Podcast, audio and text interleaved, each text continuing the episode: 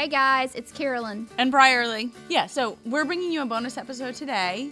We wanted to talk more specifically about like what anxiety and depression actually are, what symptoms um, present which, with each of those conditions, but then also talk about the lower levels of those conditions that, you know, maybe don't necessarily warrant uh, a diagnosis. And that was what we went into this episode planning to discuss. And we kind of came out with something a little bit different. Yeah, but I think it's really important because I think there's a lot of people probably out there who feel like they aren't bad enough to go see a doctor for medication or they aren't bad enough to warrant a therapist. But we're going to talk about the subtle signs because, as you'll learn, if it's affecting your life, that's bad enough. Exactly. Um, yeah. And so we felt like this was important to bring you because I think it's easy, particularly for females, to just keep going, keep moving on when you don't feel like what you've got is bad enough. Exactly. Like sometimes when things feel hard, especially when you become a parent, you have those times where things feel really hard, and so you just go harder and you go faster and you go more determined.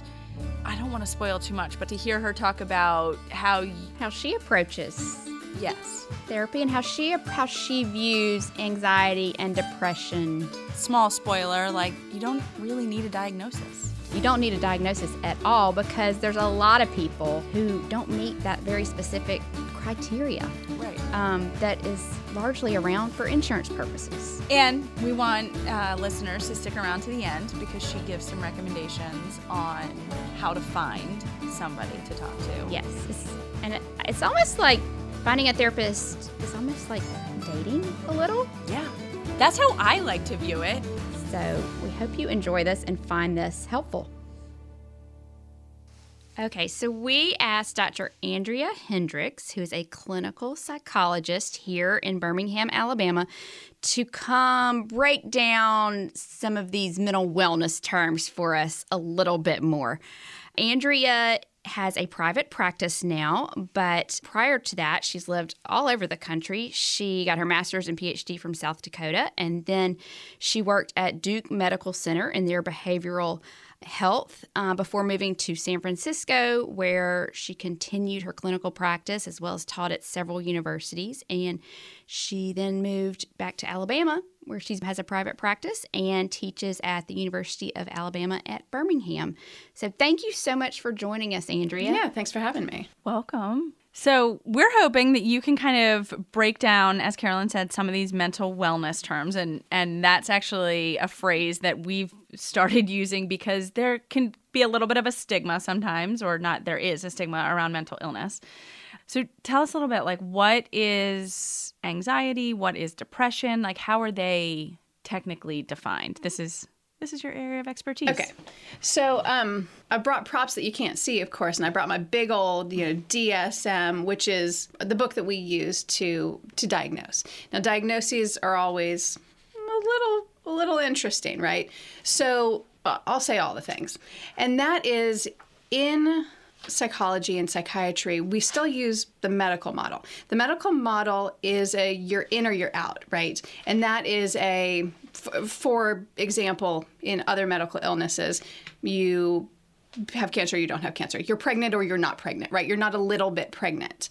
Um, and we actually use that still as far as diagnoses go for mental health. This is not always the best way to go, in my opinion. However, so when you actually look at a diagnosis, you're going to say, okay, does this person have major depressive disorder? And in order to have major depressive disorder, you have to have five out of the nine criteria. If you only have four, you do not have depression, right?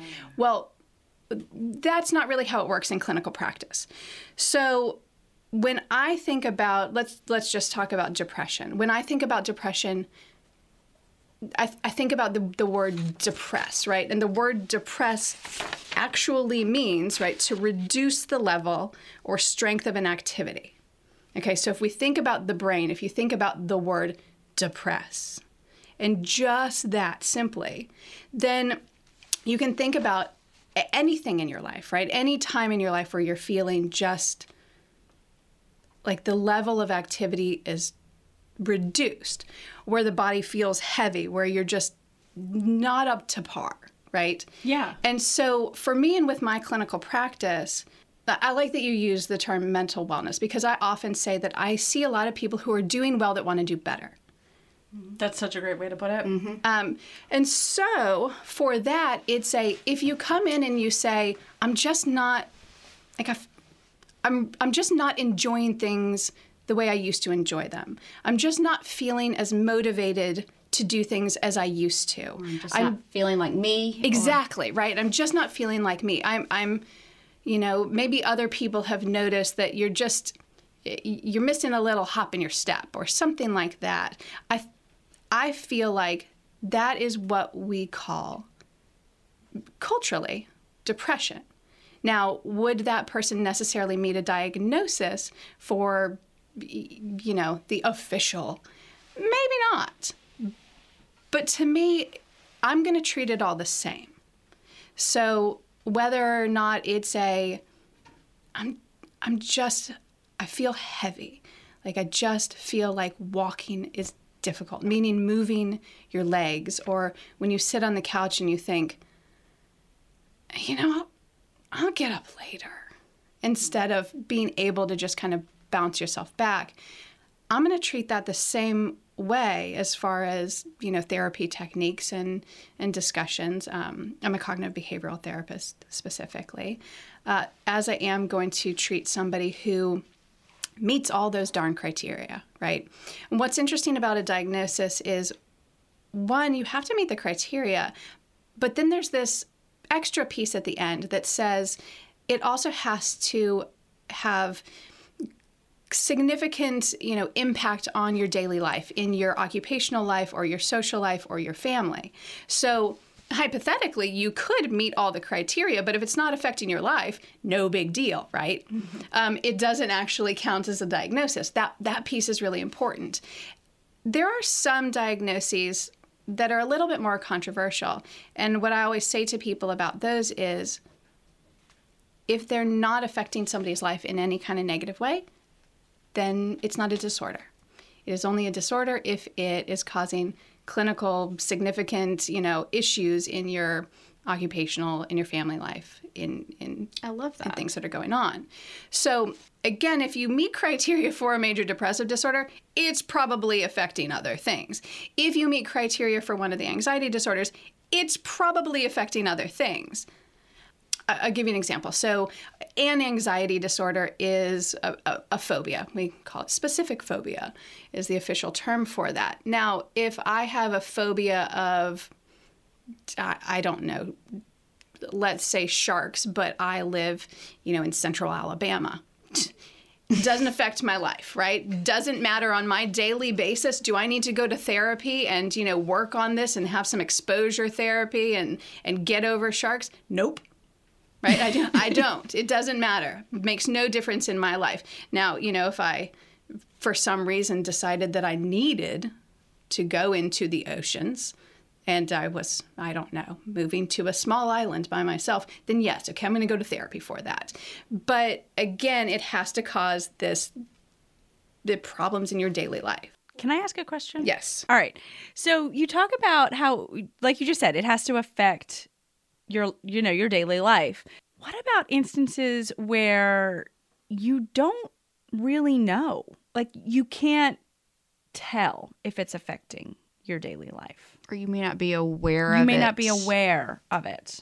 We're both Be more specific. we both have ins- had instances in our lives where we probably weren't feeling like ourselves, but it took someone else pointing it out to us. And then once someone else pointed it out to us, we're like, oh yeah, I'm not quite myself. Um, Like you either slowly transition into a state of being, like for me, I it took a long time for me to realize that I had anxiety.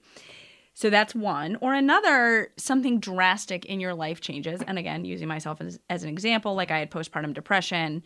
Um, and so it was having my first child drastically changed my life and I couldn't see, right? And I know that, that that's common with postpartum depression, but nevertheless, like when you talk about, because you just talked about depression. So when you talk about depression, like how do you, as a clinical psychologist, how do you see, how do you differentiate between it really affecting your life versus not? And you use the example of like, I didn't want to get up off the couch.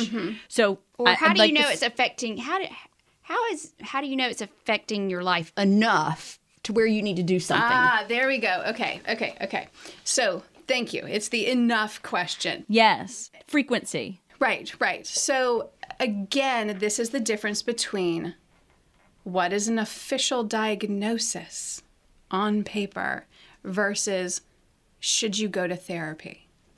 The answer to should you go to therapy is always yes. Okay. Okay, not just Um, but- because that's your business, but but why? But, but why? Because in a way, it Yeah. it encourages the whole concept of taking care of yourself. I- I- absolutely. So, for one, the idea of it affecting your life in some way can be it, it is as noticed by self or others. Okay. So it can be absolutely. So that's part of it is that it can be as acknowledged or noticed by yourself or reported by others that that notice your behavior. So for part of that question is if it's noticed by somebody else, that's really helpful. You know, it's nice to for somebody else to say, "Hey, y- you okay?" Right? And then to say, "I don't know." If the answer is I don't know, then the answer is probably I could be doing better. I, mm-hmm. I could be feeling better. I think I have felt better in the past. But I think that that second piece of what if it's that just things have changed? And I think that people are really good at saying, you know, it's just hard right now. Yes. It, it'll be better soon yes. right and okay as soon as as soon as i'm not pregnant anymore then i'll feel better okay as soon as my baby sleeps through the night then i'll feel better. Well as soon as they start eating i'll feel better. As soon as um, they go to school i'll feel better. As soon as they go to college i'll feel you know as soon as and there's always this this thing and it, same thing in relationships right? It's well we're struggling right now but there's these particular life situations. I always tell people i promise you there will be more stressful things in the future. Right. Right. Like There's always going to be another thing. there's always something. It- Right. it's that concept of like, I mean, I remember when I was thinking about having kids, it was like, I mean, no time is the right time. it, I mean, no, just just do it. Yeah. Just rip the band-aid off. Like something is always going to be happening, and even like current events, you take, uh, you know, current events being I'm, what I'm referring to is the the pandemic. Like, I mean, that made a huge change in so many people's lives. And then we kept saying, "Oh, we just have to get through these few Yeah. weeks of quarantine." Okay, now we're uh how many months in are we? almost lot. a year.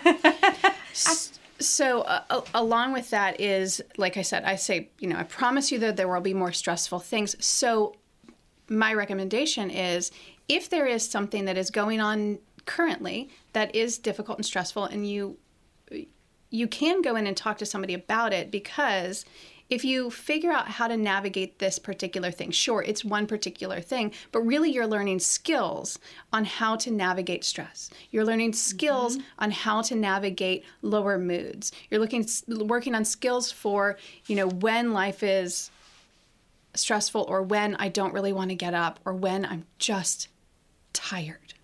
I would also add, obviously not the professional here, but I would also add that if you were not necessarily the one that noticed that you were having a series of bad days, as Carolyn sometimes puts it, or suffering from anxiety or or whatever, um, you therapy also helps you gain self awareness Absolutely. so that you can identify some of the smaller simmering things before it becomes like a pressure cooker explosion. Right. Mm-hmm. Right. Speaking from personal experience. So I feel like people think or feel maybe that they have to reach a certain threshold when it mm-hmm. comes to mental wellness or maybe not doing it they're not as well as they should be but we feel like we have to meet a we aren't that bad we have to meet a certain threshold Or we have to fit a stereotype that we have in our mind. Yeah, yeah. But what are some of those maybe more subtle signs that a lot of times we we package away and say, "Oh, it's that's not it's not bad enough." Um, you know, I don't know if it's uh, you know, not something changes in your sleep or what are some of those more subtle signs of things like mild anxiety, mild depression that that people might not be aware of um, or the, that they could be more cognizant of um, in their lives. So, going back to kind of what I was saying before, is it's those that feeling of just heaviness, the feeling of, I guess I should take a shower. Could I get away with not taking a shower? If, if you're, you know, don't, if, if you have those little questions in your head, well, one, go, go, go take a shower and probably again, call somebody. Um, but, but there there's, so that would be a milder symptom. Um, ruminating thoughts. And ruminating thoughts are the thoughts that go over and over and over again in our heads, right? And maybe that causes some difficulty when we're thinking about going to sleep, mm. or um, or it's it's distracting while we're at work, or while we're with our families, or while we're with our friends. You know, even in in situations that I hear people say should be happy. I should be happy. I have all these things. I have this wonderful life. I have all these kids. I have all this stuff. I should feel happy. Why don't I feel happy? What? And I, I, I think that that is a symptom of depression or a sign of, of, mm. of some sort of depression that can be worked on, right? Um, but it's, it's feelings of, um, one of the symptoms is inappropriate guilt. Inappropriate guilt means where we take things on intentionally. We say like, "Oh, I just feel, I just, I feel so bad that I did that." Where it's somebody else would say, "What are you talking about? That's oh not gosh. a big deal." I love that term. Uh, I am very guilty of inappropriate guilt. Okay, so so I'm there guilty you go. of ruminating. There you go. no, really. Well, I mean, that that is something that I know. I know now. Going back to the self awareness, I know now that when I start to ruminate, like, okay, mm-hmm. all right, I'm hitting a little bump. Well, I, I will then ruminate over inappropriate guilt. Right. So that's what I was, I oh, well, so, so that's what I was going to say. Is it's interesting because people feel bad that they feel bad when their life is okay, right? And then there's this this spiral of, well, I'm now feeling depressed because I feel bad that I feel bad. I'm I feel guilty that I feel bad because I shouldn't. Other people the worst. Other people have it worse. Well, we can play that game forever. right? We really can. Oh my gosh. Everybody can play that like somebody else has it worse. Well, who uh, not who cares. People care. We care, but, but it's irrelevant. Well, and nothing is worse than when you are feeling down, and somebody is like, "Well, I mean."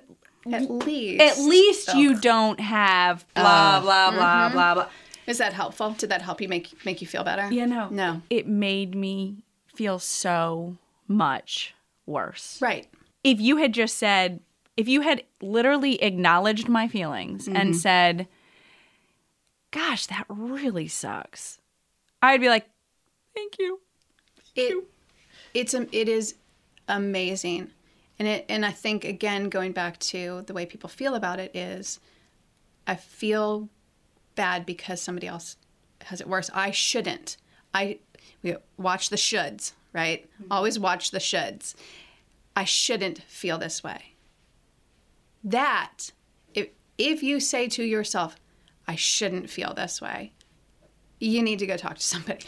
Well, in comparison of any type, I would think, even if you don't feel guilty for feeling that way, but just thinking, oh, I'm not that bad, or I'm not as bad as what you envision major depressive disorder to be. Right. And you so, and we live in this society where you're you're supposed to tough it out, right? Mm-hmm. You tough it out and and you can push through it and just keep doing it and tough it out and again this is where if you go talk to a therapist you still have to go back to your regular life after you still technically have to tough it out you just have better techniques in order to do it right mm-hmm. like I don't know. Are we we shaming people if they use a shovel versus their hands to dig a hole? I love that. you know, like That's an amazing, What? amazing analogy. like why wouldn't we give you know here are some tools because you still have to go live your life right, right right. like the therapist isn't coming home and actually fixing your I mean, sometimes I wish that she would. yeah Yes. that is such an amazing analogy. Yeah. Yeah. Not don't shame people for using a shovel and not using their hands. I love that. and I, I think that uh, an analogy I often talk about is is diabetes, right? Um, if you have diabetes, you take insulin. You do you do the insulin, right? You don't say, well, you know, I think I'm going to tough it out today and see how it goes. and nobody says to you, I mean, have you really have you ever gone a few weeks without that insulin pump? Do you really need it? Right? it's true. it's true. Which because that sounds crazy, right? Yeah. like that Yeah. sounds not okay. Yeah. Um, but we do that with uh, mental health. We we say, well, I mean, do you really need that medication? Yeah. It's true. yes. It's true. I mean, I, we've talked about the fact where I've said, you know, and I have another friend who who takes antidepressants, and she and I talk about it a lot. That you know, when when we're you know maybe going through like a little bit more of a depressive mm-hmm. episode, right, where we kind of sit down, and we have that conversation with our therapist, like, all right, do we need to go up on our medication dos- dosage. And my other friend and I both say the same thing. We're like, we will do anything else. If you tell us that standing on our head mm-hmm. and cutting the grass with scissors instead of a lawnmower means we don't have to go up on our medication, we're going to do it. And then one day we kind of looked at each other and we were like, why does it matter? Oh, see, I'm the exact opposite. I'm like, okay, yeah, let's go on up. you know so but but and so for me the thing is is that i always think i'm like well i don't want to just keep going up like forever and in perpetuity True, true. right that's the part that Well- scares me but the reality is that people might think that too about going to see a therapist and talk to them like you can go for a week you can go for three years i mean you can go at varying times there was a time in my divorce that i was i was going twice a week Right. I, Yes. I and, mm-hmm. and twice a week was almost not enough. Right. And and that's the thing is I have people that come in twice a week. I have people that come in once a month. I have people that come in once every 6 months just as a check-in. Nothing's actually there's not not something that they're saying and there's not a catalyst. It's just a I do this. This is something that I do. Self-care. Again, just like going to the dentist, right? Or Going to the gym. right, going to the gym. Well, if you only go to the gym once every like 6 months, it's not quite right. But, No, no, no, no. You're right. You're right. You're right. Why don't but we? it's still probably better than nothing. Yes. Why don't we treat this like the medical issue it is? Well, so so then that gets back to sort of a The diagnosis. the issue? diagnosis issue, right? We're all in or all out. Yeah. So let me take that and go to we've been talking about depression. Let's talk about anxiety. Okay. Now, what in the world is anxiety? I don't know. Um, and the reason I say it that way is that in my Magical Giant book that I have, there are two different sections of different disorders that used to be all in anxiety disorders, and now they're divided up into anxiety disorders and obsessive compulsive disorders. Um, and then within anxiety disorders, you have, uh, you know, things like social phobias and um, uh, just uh, panic disorders and agoraphobia and uh, and and and and and generalized anxiety disorder, all of that. So again, it comes down to a how, how do you know if you have anxiety? So, social phobia is anxiety. Mm-hmm. So interesting. Okay. Yep. All it, and and ultimately, when they when they decided to change these into these different categories, um, it really kind of came down to what treatments work best and which medications work best for different things. Um, obsessive compulsive disorders, the antidepressants seem to work well for those. Antidepressants do not seem to work as well for some of these other anxiety disorders, right? So it's it's that's how they've kind of decided to put these into different categories. Um, going back to though the question about thresholds and sub thresholds, and how do you notice if you have anxiety? So eh, we can go through this book and I I can, you know, read you all of the criteria and likely and a lot of people that I see are going to say, "Well, I don't really none of those are quite right, but I I know I don't I I'm not okay." you know, and of course I don't make them go through that, but I think that's what they, you know, that's Yeah. what would happen because I don't have a phobia. I don't have OCD. right, right. But I'm not quite right. And so there is there is a final category and there is this for all of the different categories. And that is it used to be called anxiety NOS or not otherwise specified. Now there is um, it's unspecified anxiety or other specified anxiety. And pretty much a lot of people fit into that category. And that means that again I feel I feel off. I feel like I just said not not okay. Um, I like to use this analogy when I think about anxiety and what I think about the anxiety that affects people on a day to day basis.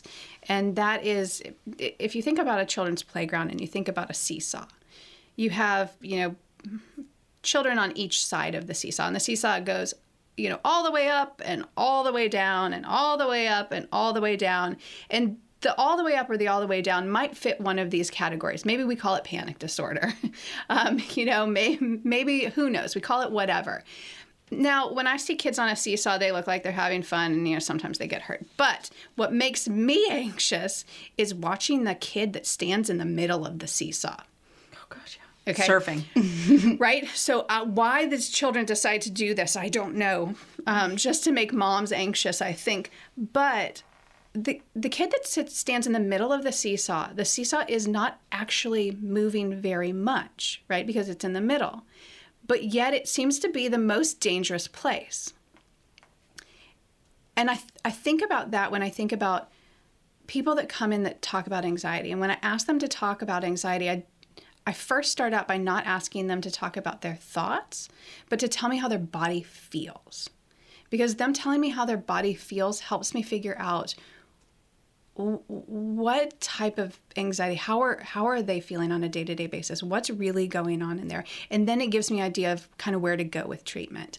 But people talk about or you know i think about this little tremor like a, a slight tremor that you just feel that you again you know something's off you know you're not really good. It, it feels like maybe you've had too much coffee or um, your hands maybe shake a little bit or your heart kind of shakes a little bit or y- maybe you feel cold. Um, on the other hand people sort of describe um, everything feeling bigger or louder or overwhelming. So I seem to see that differentiation between either people feeling that slight shake that's constant inside that just they don't really know how to pinpoint it and it should be okay and I'm supposed to breathe now, right? Um, So almost feeling a little on edge on or edge, agitated. on edge, and it doesn't go away. agitated, and it's it it makes it very very difficult. Going back to how does it affect your daily life? Mm-hmm. It makes it very very difficult to concentrate. It makes it very very difficult to be mindful.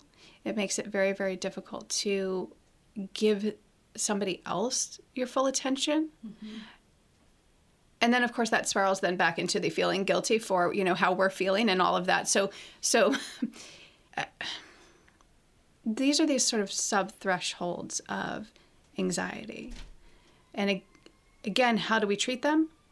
The same way that we treat some sort of you know full blown anxiety um, everybody goes through these periods of time, and whether it's something that's in their life that's throwing them off, or if it is uh, neurochemical that just makes us feel off balance.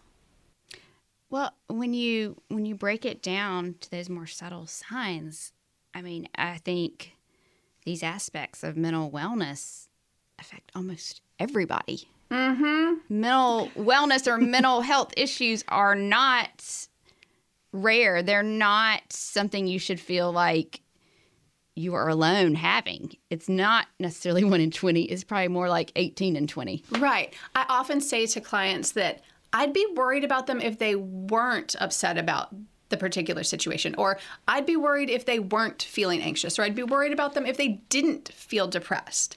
Um, that would indicate that there's something's wrong, right? This is upsetting. It is anxiety provoking. It is depressing.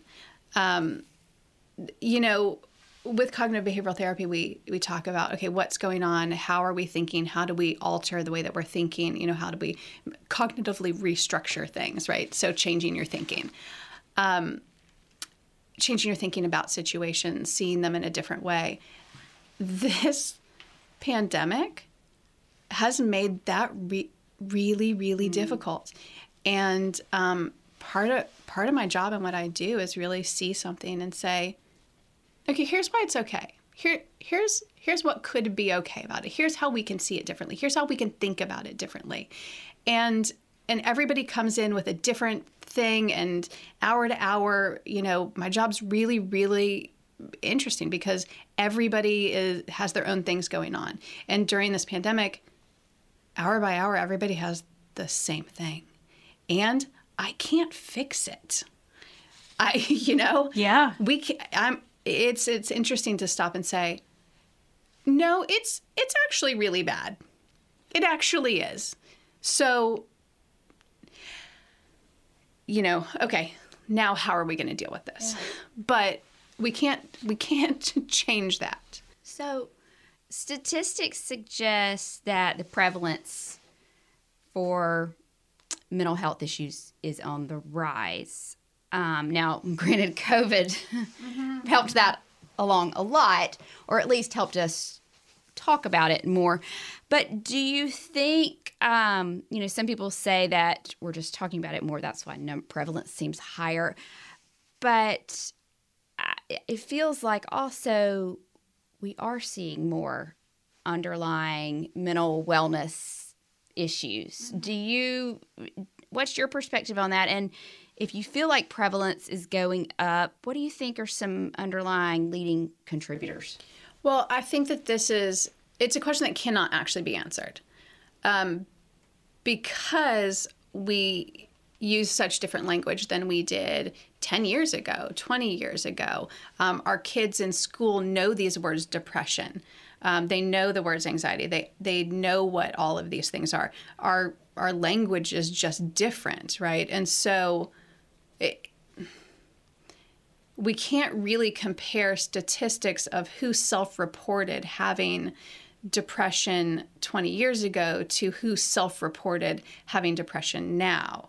Y- y- sure, you could technically say we can do, you know, these large, uh, then they do, they have these, you know, very, very large scale studies that they continue to look at. But because we now talk about it in a different way, you can't really compare over time, in my opinion. um, and again, it's you hear younger kids using words and saying, like, oh, well, they have depression.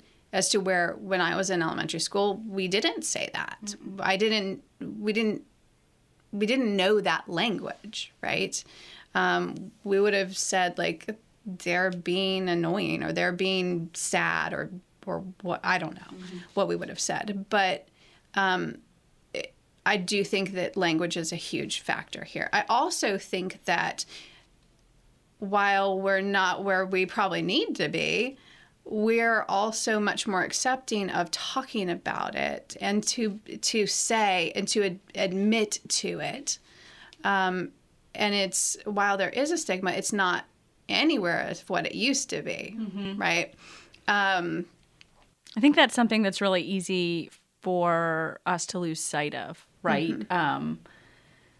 Um, because there's still there's a lot of talk about how there still is a stigma, and also you look at just, I mean, you've looked at at historically, right? But like right. Carolyn and I haven't l- looked at it historically. And and so for part of us it's just anecdotal. Like we're like well when we were growing up people didn't talk about being depressed or going to see a therapist or you know like that kind of Right. and now everybody's doing it kind of mentality. And i'm not saying that that's bad but anyway it, it it's it, it's important and interesting to hear that um it's it is actually more accepted now than it was Well, even in, um, even in the past several years, I want to say a couple years, but I've been doing this a lot longer than I'd like to admit. Um, but in the, the many years that I've been practicing, practicing in, let's say, rural South Dakota, where you have lived and practiced Mm-hmm. Yes, yeah yeah right. I I went from rural South Dakota, then to to North Carolina, but then out to San Francisco. Um, very different as to how many people are seeking mental health by choice. Mm-hmm. Right. Um, I'll just, I mean, you can just imagine, right? Um, but when I had a private practice in San Francisco, I had my office right there on the street where people would, you know, knew, could, you know, name on the door because that's good. You want, you want to tell the person on the bus, like, yeah, I'm going to see my therapist. That's a positive thing, right? But, um, Still aren't there in Alabama now. well, and it was interesting moving to Alabama and getting a private practice office, and people suggesting that it be um, not on the main drag of some street, right? I'm not, you know, downtown, air, whatever Birmingham, area. yeah. Um, it's, you know, kind of back where people can go where not everybody knows where they're going. Now, I will say though, even since I've been practicing here, um, hmm, I, I don't know, seven, ten years. I've lost track of years. But even since I've been here, from when I first started to now, I, I feel strongly that people are much more open about it. And, you know, my clients love to tell their friends that they're coming to see me. And, uh, you know, then their friends come, you know, but, but, but, but there may or may not be a conflict of interest there but you know but, but it will, and which is fun about living in a smaller town is interesting too versus Mm-hmm. you know a bigger city. Um, but I do think that that has changed. Now, having said that, I don't know. I'm sure that every generation thinks that they had the most stressful time, but we do now have. Um, let me just talk about like high school students. High school is not what we did. And I often see conflicts between parents and and high school students because the parents say like it's not that hard. It'll be hard when you're difficult when you're in you know working later because I went to high school and I made it through. Well, their experience is really stressful.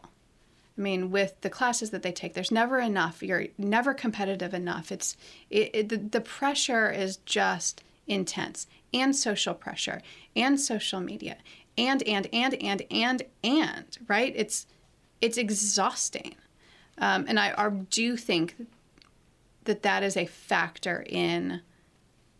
Um, again, it's difficult to say rates of because it's always self-reported, but self harm um, and stress and depression and all of those things. Again, it, I don't think that we have reliable statistics, but I do feel like what current high school students deal with is more stressful than what we dealt with, I think.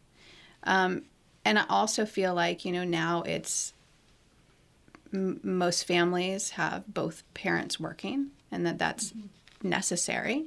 Um, and I'm not saying that's a bad thing, these are just uh, facts. And that wasn't always the case. And, you know, it's just, there's a lot. It's never enough. You know, we, we just live in a society that is a continuous pressure cooker. And I don't know how long we can go this way until the pendulum has to swing some some other direction. But uh, again, statistics, I don't know that I can uh, say that there are reliable statistics to say that something is more than it used to be because of language. But I do feel like that there are these things that do because mm-hmm. more stress. So, does it matter what you have? I know mild stuff, we can't give an official diagnosis. Mm-hmm. But what I'm gathering from you is it kind of doesn't matter if it's anxiety, depression, or, or something else. You kind of approach it all the same way. Your general approach is pretty similar. Your recommendations for lifestyle and for therapy and yes and no, right? So one of the nice things so uh, one of the classes i teach is abnormal psychology and we talk about diagnoses and pros and cons and one of the reasons that we do diagnose is to say here are the empirically validated treatments meaning the ones that have been studied and show statistically to work um, here are the empirically validated treatments that we see work for this particular disorder right so in in grand's, you know, ridiculousness here, we would not use like the same treatment for somebody who has a lower threshold of anxiety as somebody who has schizophrenia. Right. Right. So in that way the diagnosis is really helpful in order to guide us scientifically to a particular type of treatment. Having said that, um, everybody is so different. But ultimately, whether it is that we have, again, sort of bigger panic disorder or um, lower levels of anxiety, some level of the same type of treatment is going to be helpful. Um, and again, like I say, some level. So it's it'll be a little it'll be different, but I think that this is why we still have humans doing therapy right? And not just computers. because technically, if we just had empirically validated treatments that were supposed to work, you should be able to just have a computer talk to you and tell you, here is now the thing that you will think about. right? But we don't do that because. Oh, I'm so thankful. So I think the bottom line is that everybody experiences things differently, right? And nobody's experience is exactly the same as somebody else's experience. Um, my job as a psychologist, right, is to look at human patterns, give advice on treatment based on what I've seen over the years. But the truth is, what I've seen over the years, and again, while I can look at patterns and I can give general advice, is that everybody has different players. So let's say for parenting, if we say, oh, hey, here's what you're supposed to do for children here are the, you know, make it a token economy and put stickers on a chart, blah, blah, blah. Well, that works for two of your children, and the third one hates stickers or, you know, whatever it is, right? Um, you, you, you have to you have to really think about every specific thing and every specific player. So again, when we think about these um, thresholds for therapy, well, there's not one because at any given moment or any given scenario, everybody could use a place to talk. Everybody could use um, a, some outside advice, but it does need to be it needs to be personalized, right? Um, you know, I think it's interesting when we think about why and when do we go to therapy. And the truth of the matter is that I have people that come in for completely different reasons and for completely different lengths of time. When I was in graduate school, you're taught how to do, you know, cognitive behavioral therapy, which I do. I am a cognitive behavioral therapist. But when you're taught it, it's taught in this very protocol way where you will have seven sessions, and here's the exact things that you will cover in each of these sessions. And then those sessions will be over, and your person will be magically better. I get to go out into the world fully yes, fixed. You're totally Forever? fixed. Sign me up for it's that. Amazing, right? Um, and it's interesting. Is there a payment plan? Yeah. Well, that, that is actually why it is set up that way in some ways, right? Because then insurance companies get a hold of the research that people do in an isolated research setting where we come up with these treatments and then the insurance companies say okay great so we will pay for those seven treatments you better be better by then or else you're paying out of pocket right wow and, and this is this is That's how this how is it- set up yeah. now we do have this funny thing within the psychology community between scientists and practitioners and that's not how it should be it should be that practitioners are scientists and scientists are practitioners because what happens and works in a sterile environment is The real world's messy. And again, that's why going back, we need an actual human and not a computer doing therapy. But I see therapy really benefit different people in different ways, and they're all good. So I have people that maybe came in for a certain issue at first, but decided that this was just a healthy thing to do. Just like you go to the gym, right? You don't go to the gym once a year and wonder why things aren't better. So I have people that I've see once a week for years and we don't plan to ever end until one of us is no longer functioning. Um, and then and then we will stop, right? But that is just going to be the idea. And sometimes they come in and talk about big stressors. Sometimes we talk about past issues. And sometimes we talk about victories and we celebrate progress. Um, I have other people who do want to come in for a very specific issue. Maybe, you know, if you're dealing with like obsessive compulsive issue or a phobia or something like that, that can really be handled in a very specific way. And then that might be a X number of sessions. This is where we are.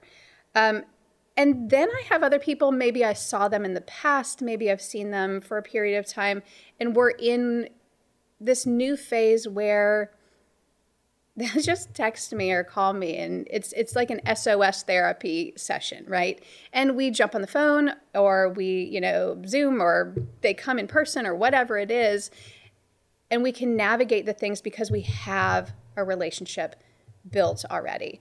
And so we don't have to check in all the time, but the relationship is there. And so we can do just a in the moment, here's the things, here's the stuff, and we get through it, right? I think all of these things are beneficial. Um, so, uh, yeah, I think it's just simply a all the options are good. So, really, what it, it comes down to is there isn't like one right or wrong way to approach therapy. Like, if you wanted to go for a set period of time, you can do that. If you find that you're the person that needs to go every week or every other week indefinitely, that's, you know, perfectly acceptable. I'm going to agree with you, except one word that you used, and that is the word need. Ah, Okay. So it's, I think you should be able to go to therapy if you wanna, you know? Yeah. If you just kind of feel like it. Um, and and I think that it's it's funny, and I know that that's not where you were going with it, but it came out of your mouth anyway. yeah. And so that's where we need to sort of change the way that we think about it, or even the way that our just vocabulary is used. Of we don't need to wait until we need to go because we don't even know what that means. but just yes, Well, and sometimes, like we were talking about this right before we got on, like sometimes you aren't really sure if you need to go. Mm-hmm. Every single time for me, I've lived in various places and just, you know, whenever I've gone to establish a new relationship with a therapist, every single time that for that first visit, when I'm sitting in the waiting room, I'm sitting there thinking, what am I doing here? I'm not that bad. I'm not bad enough to be here. Every single time.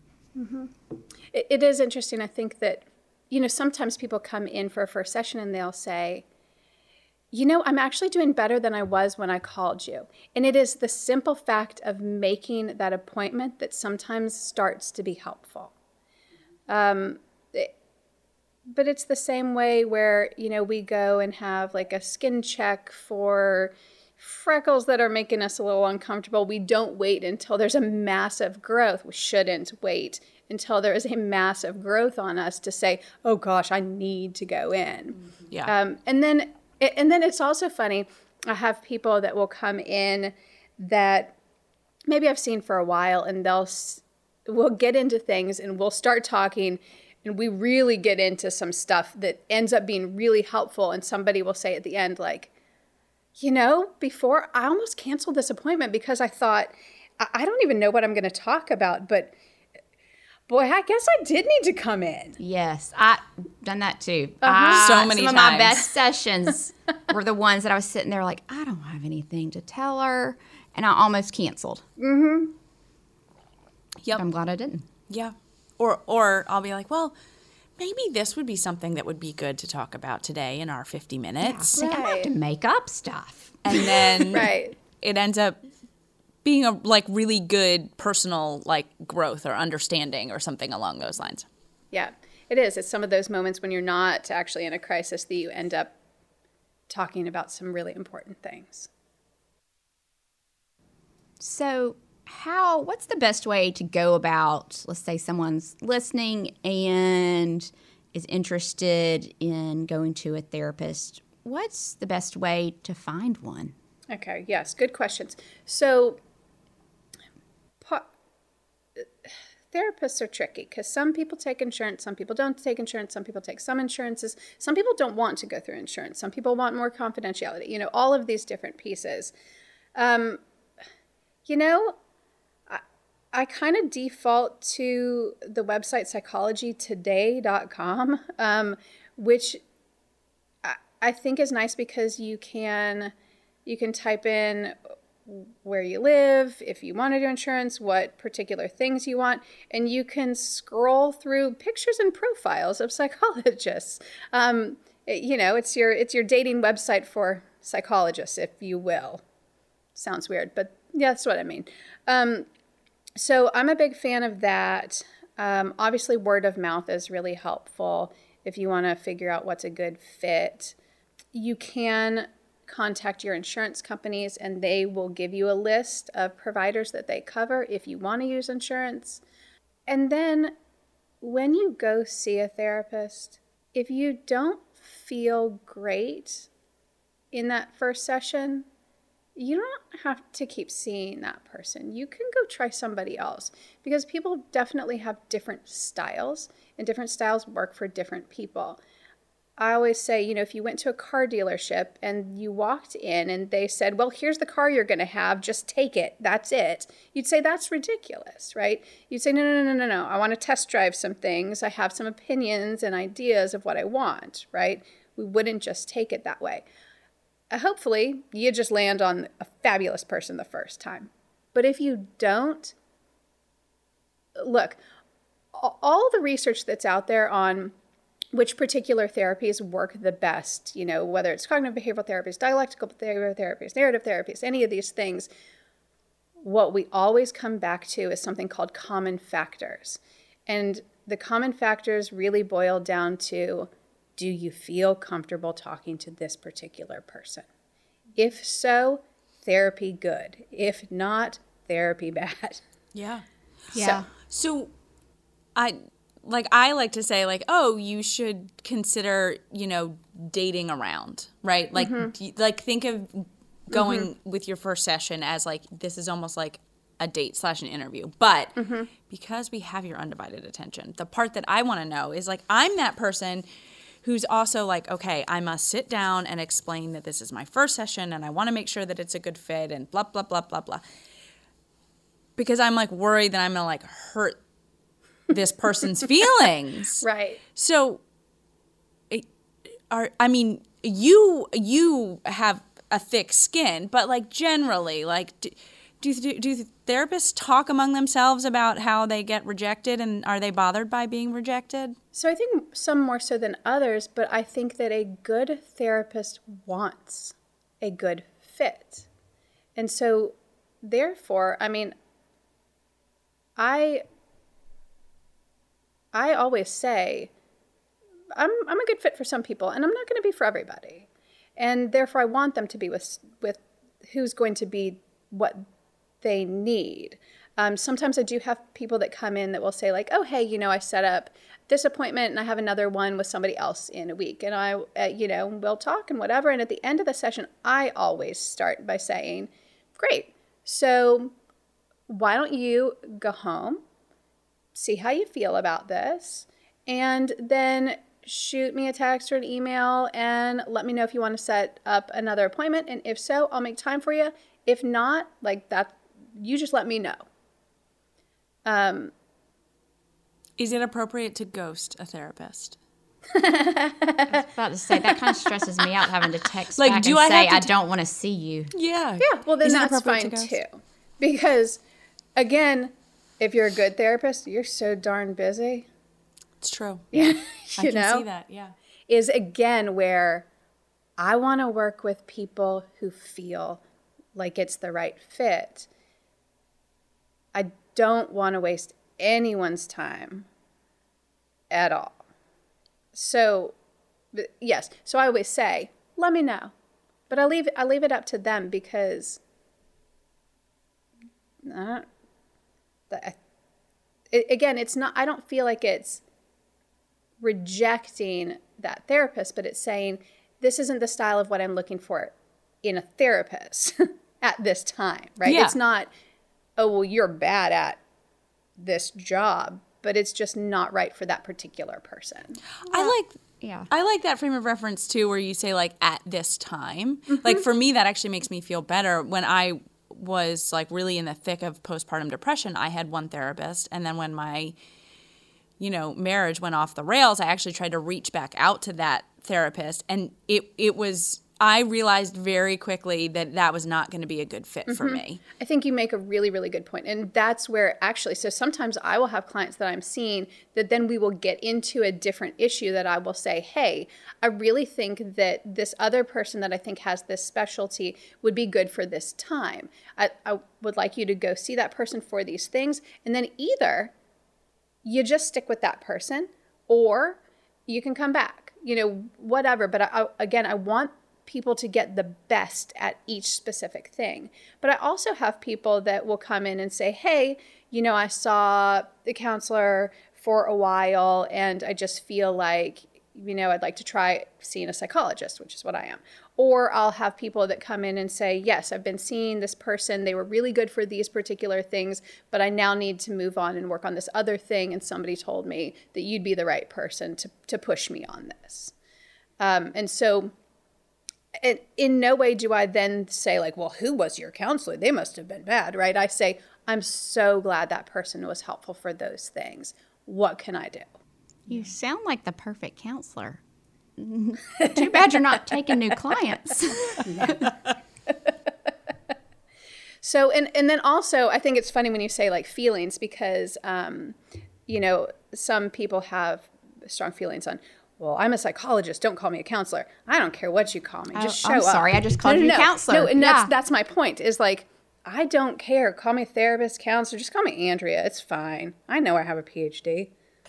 Well, and let's be honest, if the therapist has issues with one client rejecting them or issues with what you call them, that therapist probably needs some therapy. I agree with you. I totally agree with that.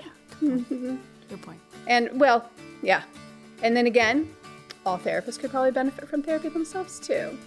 I'm sure. I, I can't imagine how you process at the end of the day all that you've heard. I've always wanted to ask my therapist if she goes to therapy too, but Not there yet. no. Well, Andrea, thank you so much. I really think this discussion was helpful for me. I hope our listeners will find it helpful as well. I think they will. Because we just wanted to shed some light on going to therapy, but also kind of the signs, the subtle signs that we often don't think are bad enough to seek help and enlighten people on some of those as well so they might be motivated to, to do something or start thinking about going to see a therapist. Yep. I hope everybody listening goes now. I do too. I think everybody should should go to therapy. Yeah, I agree. Well, thanks for having me. Thank you for coming. Thank you so much for joining us for the Happy Eating Podcast. I'm Brierley Horton. And I'm Carolyn Williams. If you liked this week's episode, then don't forget to rate and leave us a review on iTunes. And be sure to hit the subscribe button so you'll never miss a new episode. We can't wait to have you back at our table next week for a brand new episode. Bye. The contents discussed in the Happy Eating podcast, such as advice, studies, text, graphics, images, and other material discussed or presented on the site or podcast, are for informational purposes only. Content is not intended to be a substitute for medical advice, diagnosis, or treatment. Always seek the advice of your mental health professional or other qualified health providers with any questions you may have regarding your condition. Never disregard professional advice or delay in seeking it because of something you have heard on the Happy Eating podcast. If you are in crisis or think you may have an emergency, call your doctor or 911 immediately. If you're having suicidal thoughts, call 1 800 273 TALK, that's 8255, to talk to a skilled trained counselor at the National Suicide Prevention Lifeline. If you are located outside the United States, call your local emergency line immediately.